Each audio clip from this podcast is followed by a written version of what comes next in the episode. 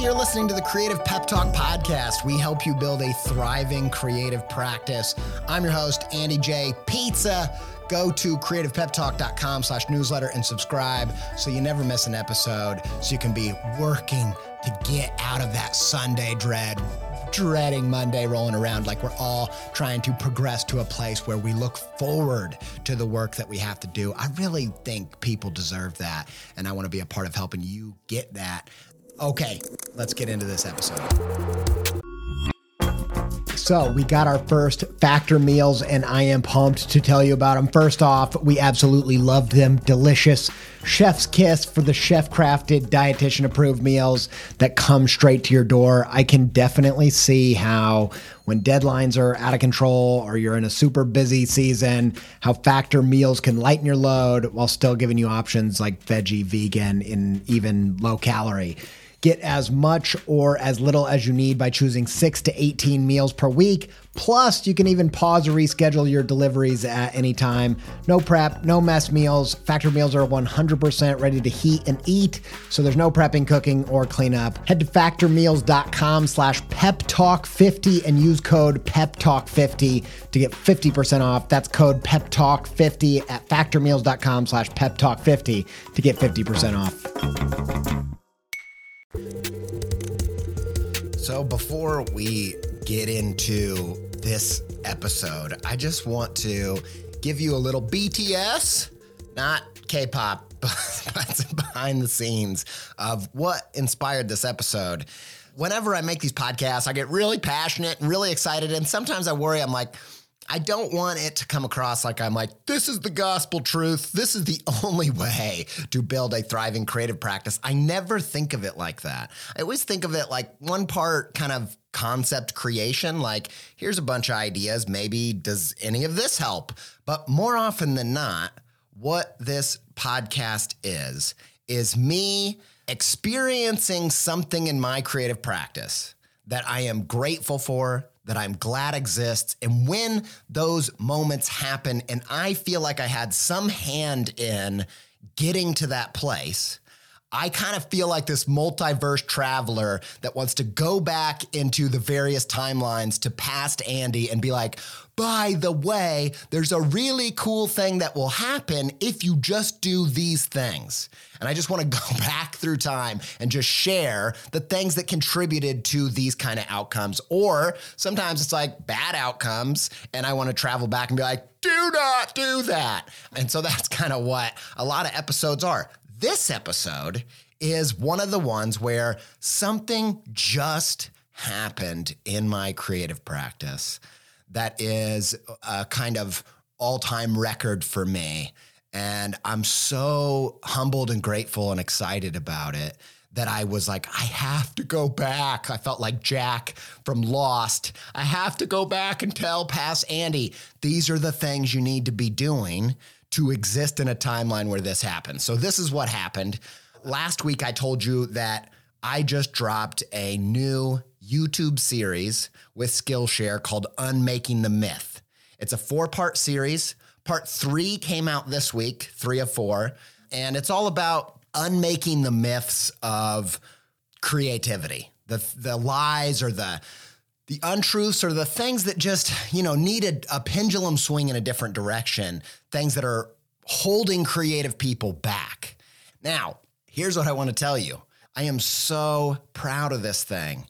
And it is the culmination of so much more. It's the sum of parts that are so much more than me or anything I could do. And, and getting to that place was a very long road with a bunch of specific pieces that were intentional. And in this episode, I want to tell you the four things that I did that led to a place where I could have a breakthrough in this way. Now, we're going to go back to that, but I do want to just say go check it out. I am so pumped about this video series is the culmination of an, uh, an enormous journey and a lot of people's really, really hard work.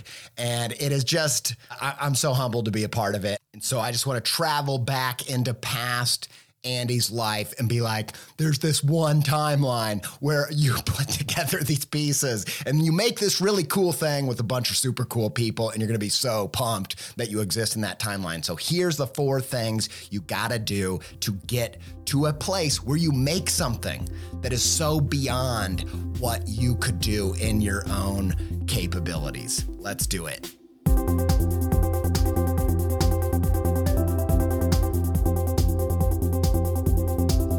So this episode is about not waiting for the talent scout. This is an ongoing theme in our podcast, but I want to add some extra layers, some some new layers that I've learned, some extra tricks in my book, if you will. And it's especially on my mind because not long ago, I had a podcast listener, Laura Sanders, who is an illustrator and a comedian, a stand up comedian invite me to one of her shows here, an outdoor show here in Columbus, Ohio, and it was so it was so good. I was blown away. Like, uh, you know, 2019, I did I think six trips to LA.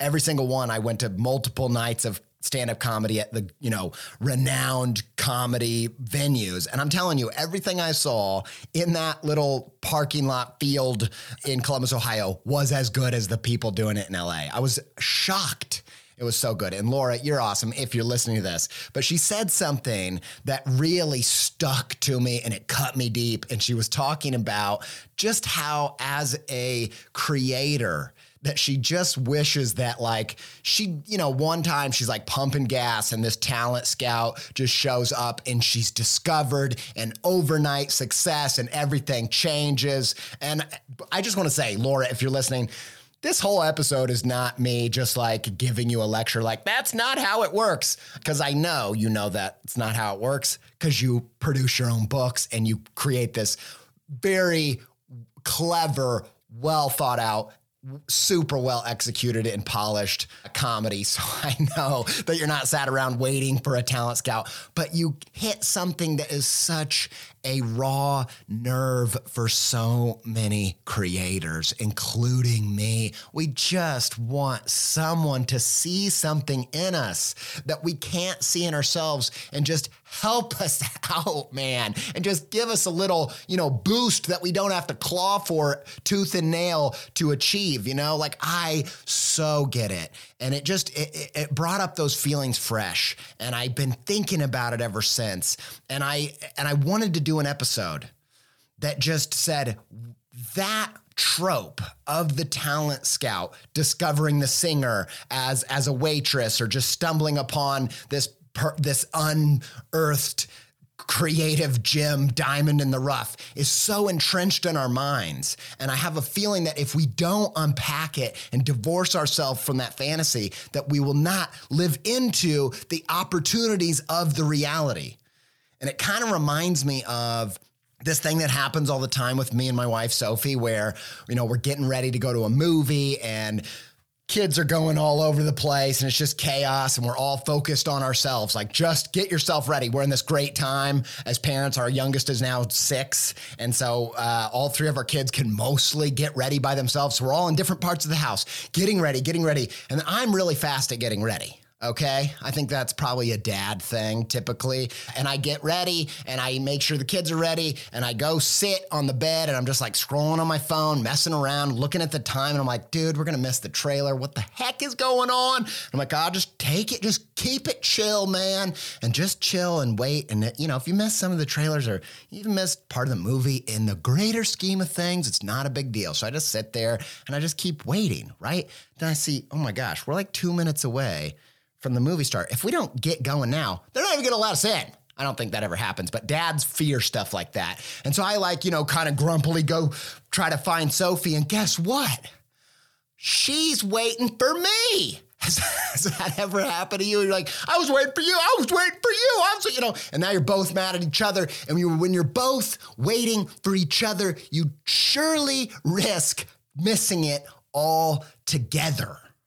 And if you're sat around waiting when you should be working towards the thing that you're looking for, you might just miss it all together. You both miss out. And it kind of reminds me of what happens in these day and age when we're sat around waiting to be discovered, but the talent multipliers, the people that can take us to the next level are waiting for us to discover ourselves. And when we both don't get the memo, we're both at the risk of missing it. Sometimes you ever like go through a period of this is silly, okay? I'm not actually saying this is exactly what happens, but it feels like this, okay? Uh, sometimes you go into like seasons, like six month patch no new music, nothing that really lights you up. You're even trying. It's kind of like a dating game where you're dating someone, you're like, I know I'm not into this, but I need some new music. Going through this, and you're sat there just waiting for something to drop to light you up. But guess what's happening? I wonder sometimes is it because there's some band that would just blow your freaking mind that uploaded their stuff to Spotify and said, all right, now we wait. When really it's their job to work towards you. And when they finally find you saying, I was waiting for you, I was waiting for you, and you both missed out on a moment. Where are you, bands? Okay, it's been a, a dry few months on the new music front. I need something. That's what this whole episode is about. And I wonder if Tom Hanks in Castaway knew that no one was coming from the start, if he knew there was no search party, if he would dare a little more. He would risk a little more to not just wait for someone to find him, but use the stars and figure out where am I? How do I find myself? How do I risk it all to build a boat, build a raft, and just get out there? And if you knew no one is out there looking for you, you'd quit waiting and you'd get to work. And what work do you need to be doing? Let's get into it now.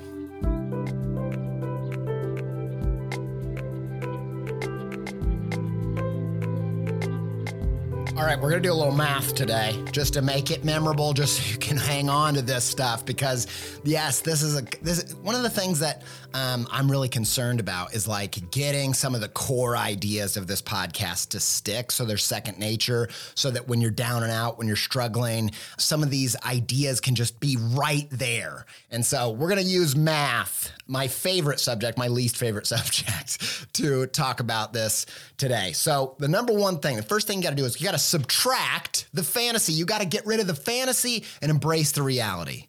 I'm going to take you to therapy real quick for a minute. This is something that my therapist has taught me that has been a game changer. And she said, whenever I go, you know, I think oh, I'm going to confront this person or I'm going to do this thing, I'm going to say that to this person. She always just stops me before I do it and just to ground me in reality and set my expectations into a realistic place, she says, okay, let's talk about both. Let's talk about what's the fantasy of what happens when you tell them this thing.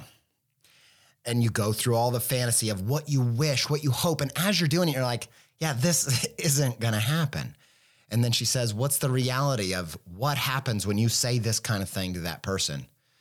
Because you have no reason to believe that they are going to be different and you expecting them to be different, that's you living in a fantasy. Then that then it's your problem. Right? And I think for creative people, we spend so, we're so creative, we're so imaginative. You know, for me, there's this thing about how worry is is like having vision for the future, a bad future. It's imagination right? That that anxiety. I think a lot of my anxiety comes from I just have too much of a vivid imagination. You ever have this if you're a parent? Do you have any idea how many times we're like, you know, stood in a in a even semi dangerous place and my brain just plays out the most heinous accident and I actually physically shudder like, oh, oh my gosh, like it just happened. That's how vivid my imagination is. And I think that imagination, that fantasy can make it so hard to live in reality. There are so many things with my past and my family and my career and what if it went that way? What if it that way? I can just picture in my head this amazing reality that will never come to pass. And what happens is when I'm stuck in the fantasy, when I'm in that world, I miss the opportunities in reality. I've been thinking a lot about this, okay? Because Instagram has changed. And if you're a visual artist, Instagram was an incredible thing in so many ways. You know, one of the things that I think is really interesting about Instagram that I don't see anybody kind of talking about is Instagram made visual artists actual celebrities in some cases. Like it raised the status of visual artist for a time into everyday households. You know, my neighbor, who is a, a hairdresser in the Midwest, is fans of some of my friends without me ever having told her about these illustrators. Like that is new. That's amazing. That was huge. That's a huge thing. Even if you're not a illustration celebrity, it's still good because a rising tide raises all ships. And so just the fact that illustration went mainstream means that there are more opportunities for everybody. That's a really really super cool thing. But the thing is is that the reality is Instagram is now prioritizing moving pictures, aka videos. You ever heard of them? Get in the 21st century. Is it the 21st century? I never, I can't keep track of how that works. 20th century. I think it's the 21st century. Here's the thing the algorithm is promoting and rewarding short videos, reels, pictures that move. Okay. And there's a lot of illustrators that are frustrated because not all illustrators want to get on the internet and talk for an hour or get on YouTube and let people see their face. Not everybody's into that. And I get it. I respect that for real.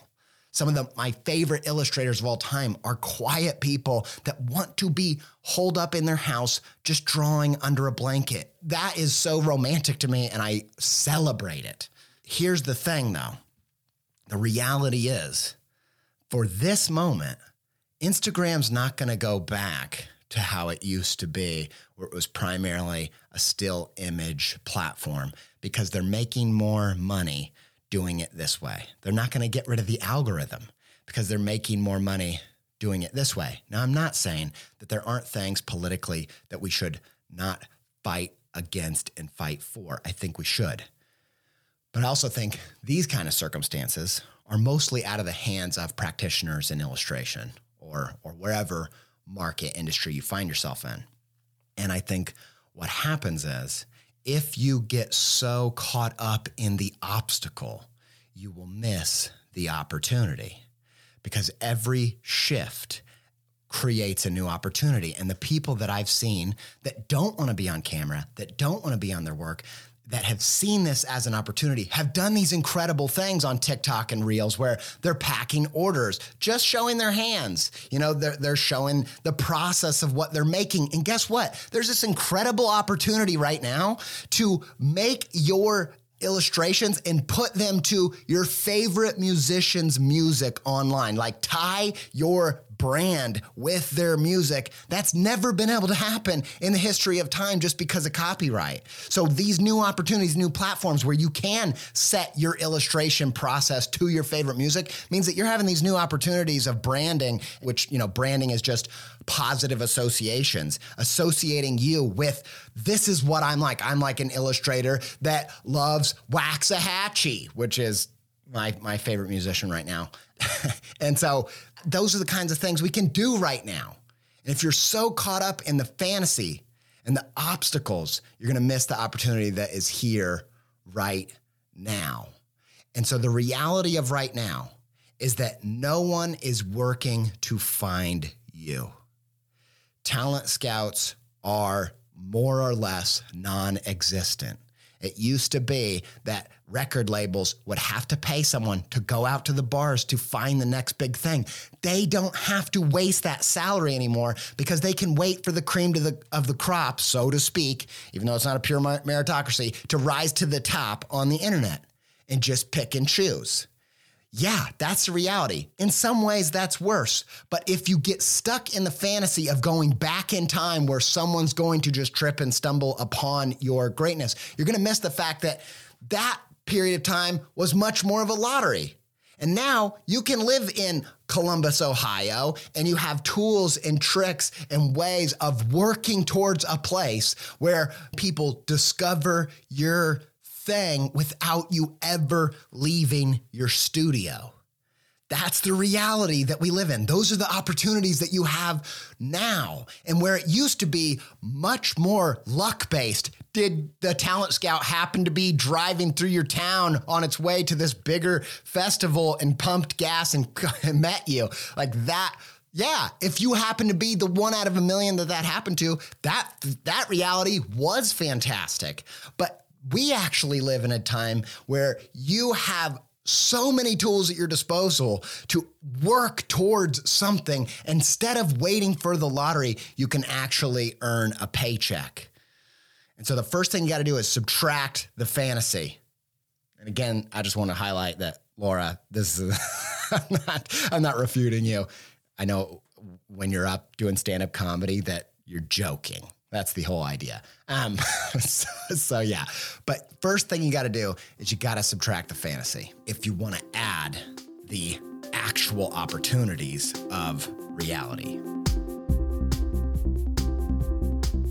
Okay, so the first thing you got to do is subtract the fantasy. The second thing you got to do is add addition, add your talent, add what is your special thing. And I just want to get real for you one second. The reason why over the past 300 or so episodes, we've revisited this idea of the lack of the talent scout. We've done it, you know, two or three times really in a serious way, is because I think it is one of the most unhelpful creative myths on offer at the moment. And the reason why is because if I could tell anyone, not just creative people, anyone one thing. If I could only have, you know, Tim Ferriss has this question on his podcast that says, if you could put a billboard up anywhere and, and have millions of people, billions of people see it, what would it say? And I would say, find yourself. Do whatever it takes to find yourself. I believe that we actually exist in a time where finding yourself has been relegated to the fantasy of the talent scout discovering you. If you have talent, you will be discovered, that kind of idea, or to 30 minutes in a high school guidance counselor's office saying, "Here, you know, take this little quiz. Looks like you should be an accountant." You know, that that's how much time and energy we actually put to finding ourselves. And I think it is a massive tragedy because guess what? You have inside you the most complex inner machinery in the known universe. And not only that, because of your DNA, it is the only one of its kind. And we take very little time. I mean, very little time really taking that opportunity of this reality seriously. Do you know how valuable? You know, diamonds are valuable because of their rarity. You are incredibly more rare than that thing. And have you taken the time to find yourself? If Tom Hanks knew no one's coming from the get go, he wouldn't waste his time gathering sticks and writing in the sand, help, because no one's coming. No one is coming to find what's unique about you because they can't. No one can do the work for you. It's this Deus ex machina thing in storytelling that we hate. It's the idea of like, um, you know, being saved from without. It's this idea of like, if some being, some super all powerful divine being, or some guide or helper comes in and saves the day, for the hero, it's not satisfying. It's not satisfying because the truth is, no one knows the inner workings of your brain and your talent and your soul and spirit like you. And no one will be able to pull that sword from the stone. That's the whole idea of sword from the stone. Let's go weird on storytelling for a minute. Carl Jung would say, like, all these stories we tell, they're not about things that happen out there in the world that's not why we relate to them because like yeah yep i remember pulling my sword from the stone. No that doesn't happen. The the love interest the the the sword and the stone the weapon the guide all that stuff it's happening within your own mind.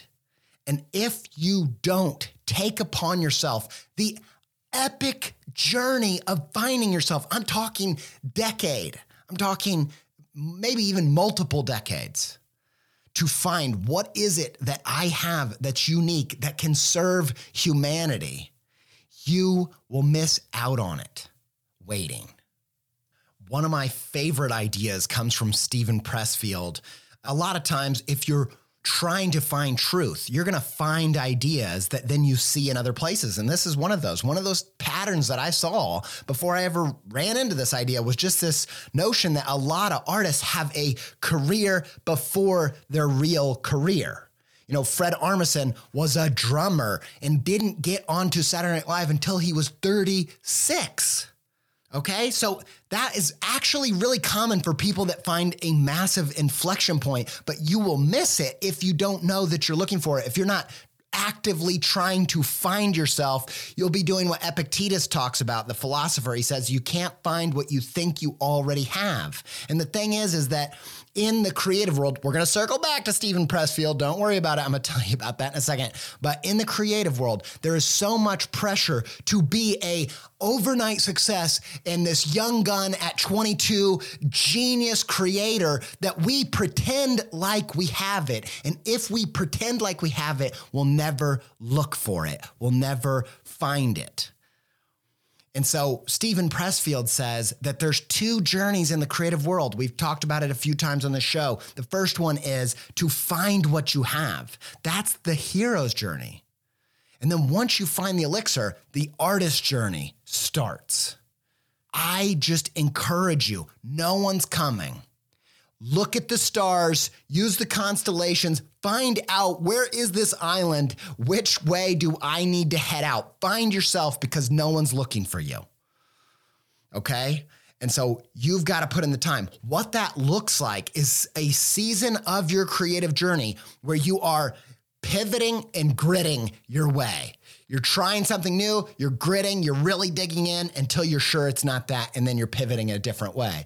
Did you know before I found kids' books, storytelling, public speaking, podcasting, that I did editorial work, advertising, infographics, branded content, character design, book covers, blogging, printmaking, a whole different podcast I started making, creative events. I was even a rapper. Well, I tried to be a rapper, it was awful.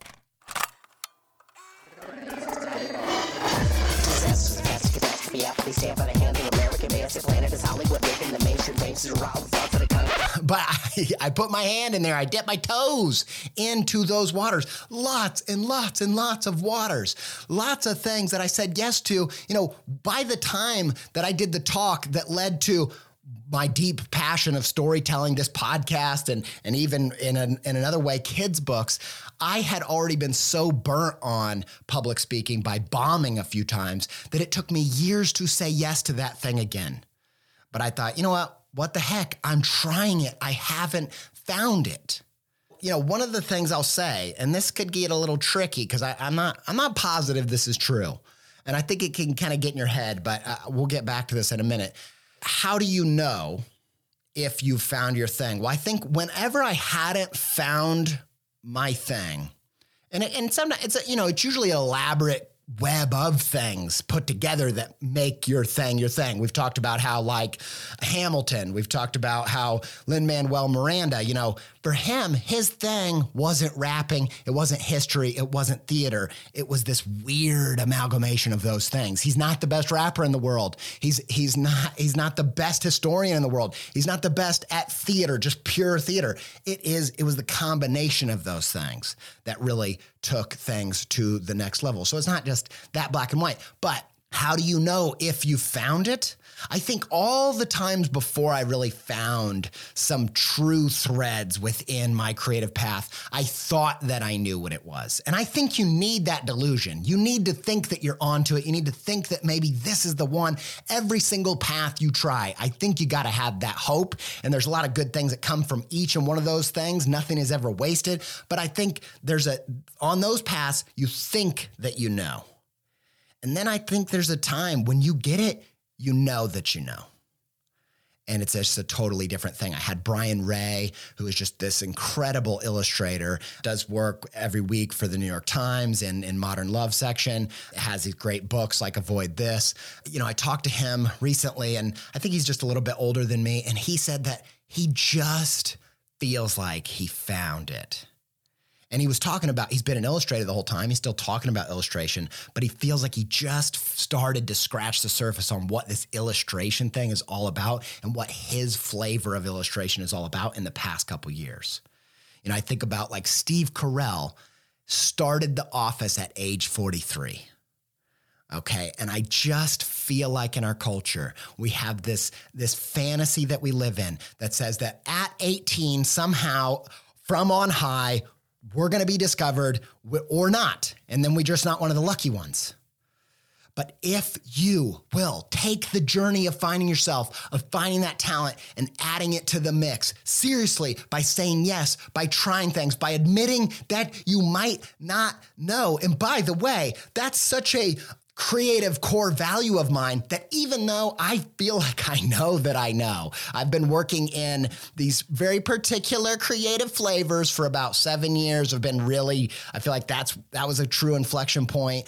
I still have to have this openness to experience that says, I, I don't want to be too quick to, to say that I know that I know because guess what? In 10 years, I might find a new layer to that skill that just makes everything else pale in comparison because I don't want to think that I already know in such a way that I'll miss it. Right? That's a it's an actual posture of reality is just staying humble, staying teachable, staying awe-inspired, being open to being surprised in life.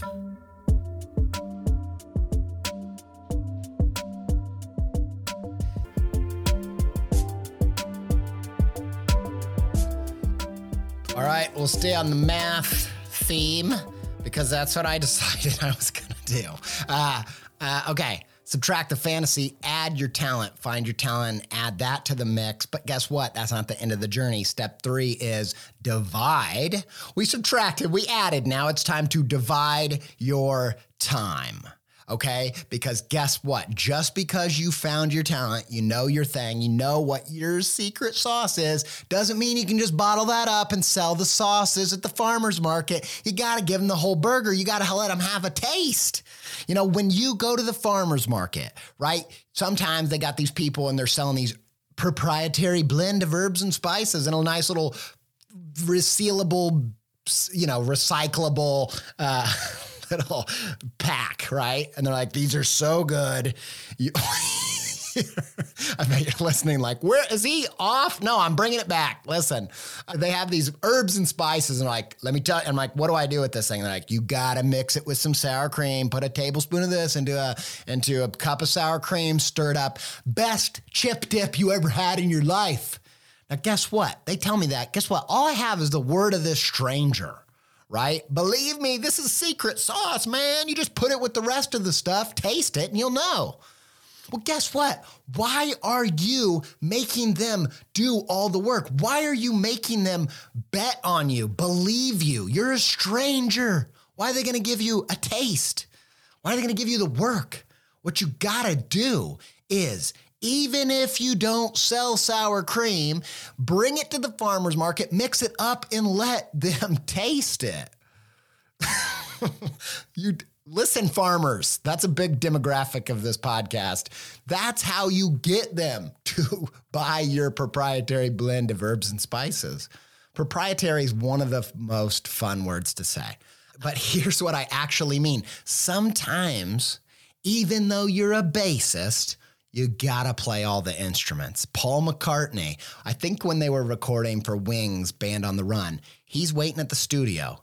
He's waiting for every other band member to show up. But guess what? This guy knows that if you wait when you should be working, you're gonna miss it. And so, guess what he does? He just starts recording every instrument's part. And yes, he's not a drummer, but he could get the job done. He doesn't make sour cream, but he can bring a little bit and mix it in so that you can give him a taste so he doesn't miss it, man. Okay? If you're an illustrator, I suggest you write, even if you suck at writing. Get into writing. If you are a writer, make some drawings for your for your articles. Do you know how many cool like uh, internet sensations came from terrible illustrators who were great writers who just paired those things together? Like it's an incredible thing. If you're an actor eh, eh, and you're a terrible writer, write a movie. You're a terrible director, direct a movie. And you say, Andy, I don't want to learn a new skill. I just want to get good at what I do. But how many actors have said, I didn't get good at acting until I directed, even if they were never good at directing? I feel like I never got good at illustration until I started writing articles because all of a sudden it showed me like, oh, this is what the illustration needs to do. It needs to say something different. It doesn't need to repeat.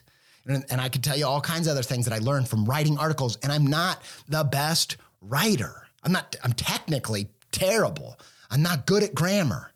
But it reminds me of something that a, a, creative lore that you hear all over the place from Steven Tyler, lead singer of Aerosmith. He calls it dare to suck. Good Lord. Dare to suck, plaster that on your wall. That is the game of creativity. He said that the band has these weekly meetings where they all come with ideas that they think might very well suck, but they have a safe space to explore them. And he said some of our biggest hits came from those meetings. And, and I have this new theory that says one in 10 things that you make has greatness in it. And so you can either be like, well, I guess just one out of 10 things I make is going to be good. And then I'll just have nine other terrible things in my portfolio. No, what that means is if you make 50 things this year, you might have five that are great. And so that requires having, I don't know the math, I'm getting off here, but I think it's 45 times where you dared to suck. One of the things that I think is just so detrimental is everybody wants to be Radiohead, man. And I've talked about that till I'm blue in the face on this podcast, but everybody wants to have this perfectly curated path. And it is just, that is the exception to the rule. And if you try to be that, if you try to be that, being the, trying to be the exception to the rule means you're trying to fund your life and, and say, you know what, I don't need to worry about my retirement. I'll just win the lottery. That's what it is to plan on being the exception. And so you don't have to be the best drummer. Give those proprietary blends of herbs and creative spices some context. Give them it in a context where they can taste it as it was meant to be tasted. Play all the instruments, divide your time not just focusing on what you want to get good at, but at the things that you suck at, because it actually might even make you better at them. And it'll let them not just have to take your word for it that you're a great actor, but see it in real time. Do you know how many bands were formed? Because some musician is watching a band play who's totally awful, but they're like, man, this band sucks, but the drummer is awesome. I'm talking to them after the show and I'm going to start a new band. And it can only happen if you dare to suck and you divide your time. Okay, that's some good stuff. I mean, I feel like this is Andy in the past, look, man, this is essential. And what I mean by this is you got to, it, it, it, doesn't matter if you're not an audio guy. It doesn't matter if you know how to put on an event. It doesn't matter if those are all areas where you're not going to be the greatest. You've got to put this herbs and spices in some sour cream. You got to put those stories in a context where people consume them.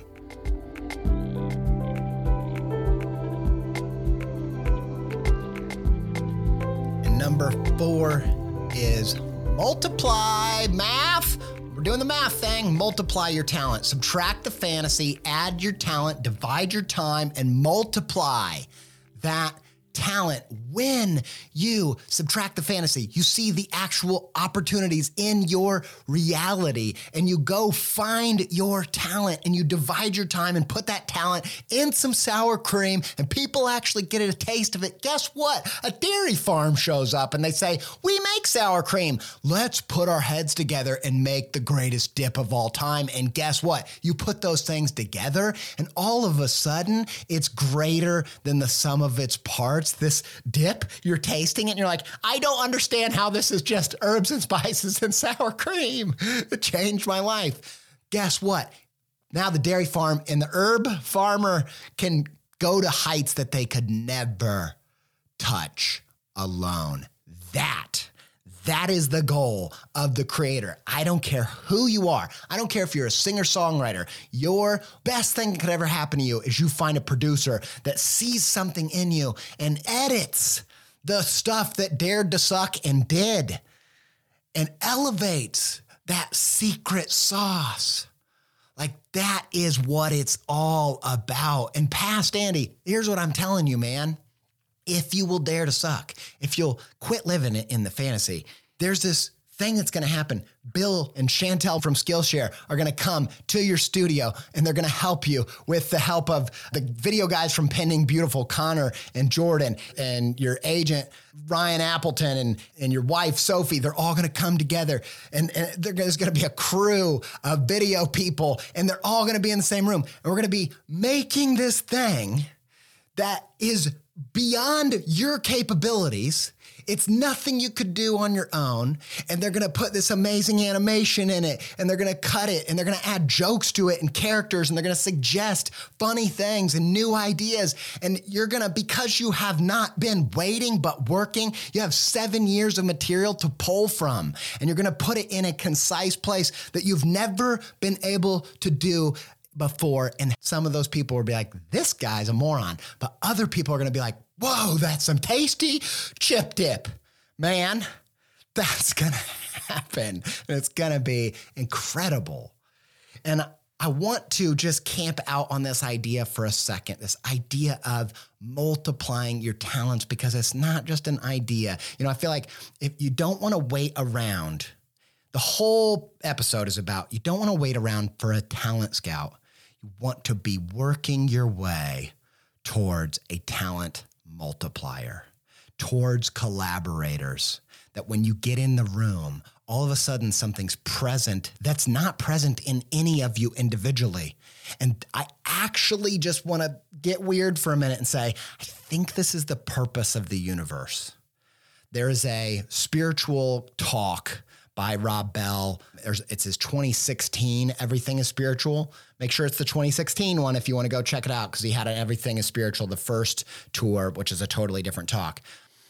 But in that talk, Rob Bell, the whole thing's kind of about this idea, quantum physics kind of scientific idea of emergent phenomenon that's attempting to explain consciousness. Now, if that's not your thing and you're turning off, just hold on a second. I'm just going to explain it real quick. The idea is that this whole universe is built on bonding and relationships and things letting go of their ego, letting go of their own individual identity and coming together to be part of something bigger.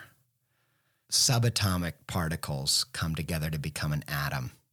Atoms come together to become an, a molecule.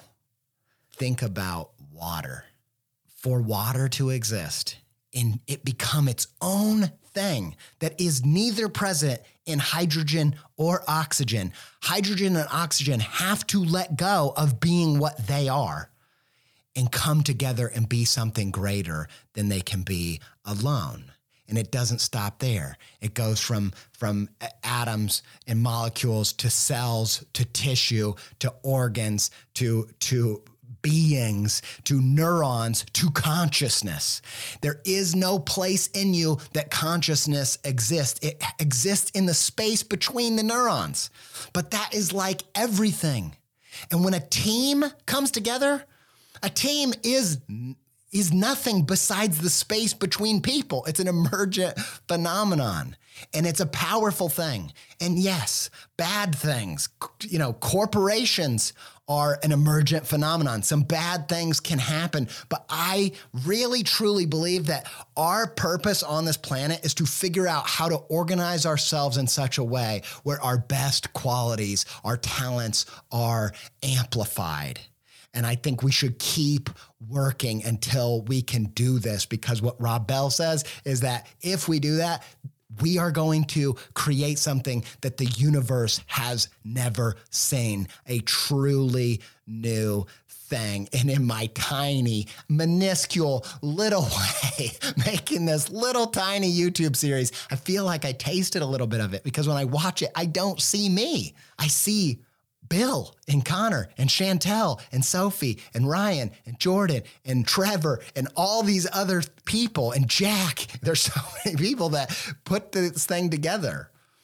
And it's just the greater than the sum of its parts. And I feel like if you will work to just do your tiny little part of finding yourself and dividing your time and finding those talent multipliers, the rest of us will be better off. And you will find what it feels like to be something bigger than yourself. And I hope this is just the start of the journey because I'd like to do so much more. But it gives me a lot of joy to think that creators might be a little bit more encouraged to be their best selves today because of this thing that we made together.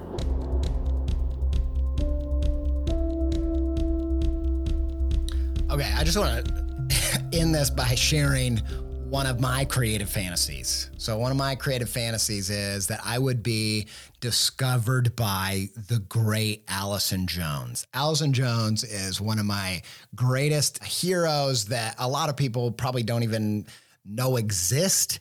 That's just how hipster I am, baby. but uh, Allison Jones, I just dream of meeting her and her looking into my eyes and be like, You've got it, mister. You've you've got it. And I'll tell you what it is. I will tell you who you are. And if you don't know, Allison Jones is this incredible casting director. If you don't know her, you absolutely, without a doubt, know her work because she has worked as a casting director on, I don't know, little things like Curb Your Enthusiasm, The Office, Freaks and Geeks, the Good Place, Arrested Development, Ladybird, Veep, Bridesmaids, Parks and Rec, Boy Meets World, and Fresh Prince. This person has just given me gift after gift after gift of finding these creative talents and casting these incredible people that went on to be a huge part of my life since childhood. And I just wish sometimes I'm just like, man, I wish I could just be, you know, pumping gas and Allison Jones drives up and she's like, I don't know what it is, but you've got it. And actually, I do know what it is. Here's what it is. Here's who you are and what you have. Here's your talent. I'm casting you right now. Now, I'm not waiting around and wishing to be discovered by Allison Jones. Because the reality is, Allison Jones is never just going to come find me. And so I got to go on. I had to I had to let go of those kind of ideas. Find my own love of storytelling and picture book making and client work and make hundreds and hundreds of episodes of this podcast and travel to all these different states and even different countries with this creative work, all so that one day I can finally get to a place where I can get Allison Jones on this podcast and discover what I have. That's what this whole damn thing has been about. You thought I was trying to help you with your creative career, and actually, it's all just an elaborate ploy to finally get to a place and a status where Allison Jones will be on my show. that's what it's all about. Okay, that's not true. I haven't been doing this creative path for 13 years just so Allison Jones would discover me. But then again, you never know. It might actually work. And who knows? Maybe I get her on here and I worked and worked and worked and worked. And I'm looking at her on Zoom, or maybe it's a time where I can actually travel and I'm sat across from her in Los Angeles and I can be looking in her eyes and she says, What took you so long? I've been waiting for you. just just like Sophie does when she sat on the couch and I'm sat on the bed in, the, in, in our room. But it's never gonna happen past Andy if you don't quit waiting and get started working.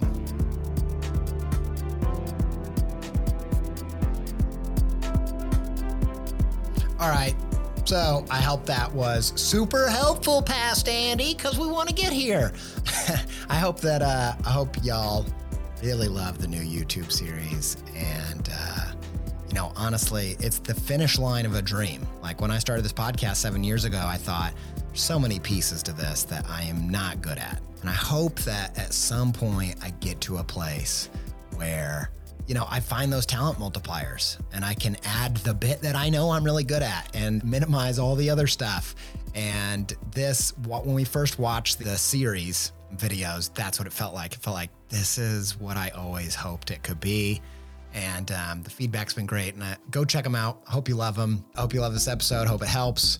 Creative Pep Talk is part of the CoLoop Podcast Network. CoLoop is a network of creative podcasts designed to fuel your creativity. Make sure you never miss an episode of this podcast by going and sign up to our email newsletter, creativepeptalk.com slash newsletter. You'll receive an email each and every week with new episode, so you never miss that. Plus, you get instant exclusive access to the back catalog of episodes 1 through 199. Thanks to Y for our theme music. Shout out to Alex Sugg for our soundtrack. Thanks to Sophie and uh, and Ryan Appleton for content assistance, and massive thanks to uh, Connor Jones and Pending Beautiful for editing the show so beautifully. And thanks to all of you for tuning in each and every week. Till we speak again, stay pepped up.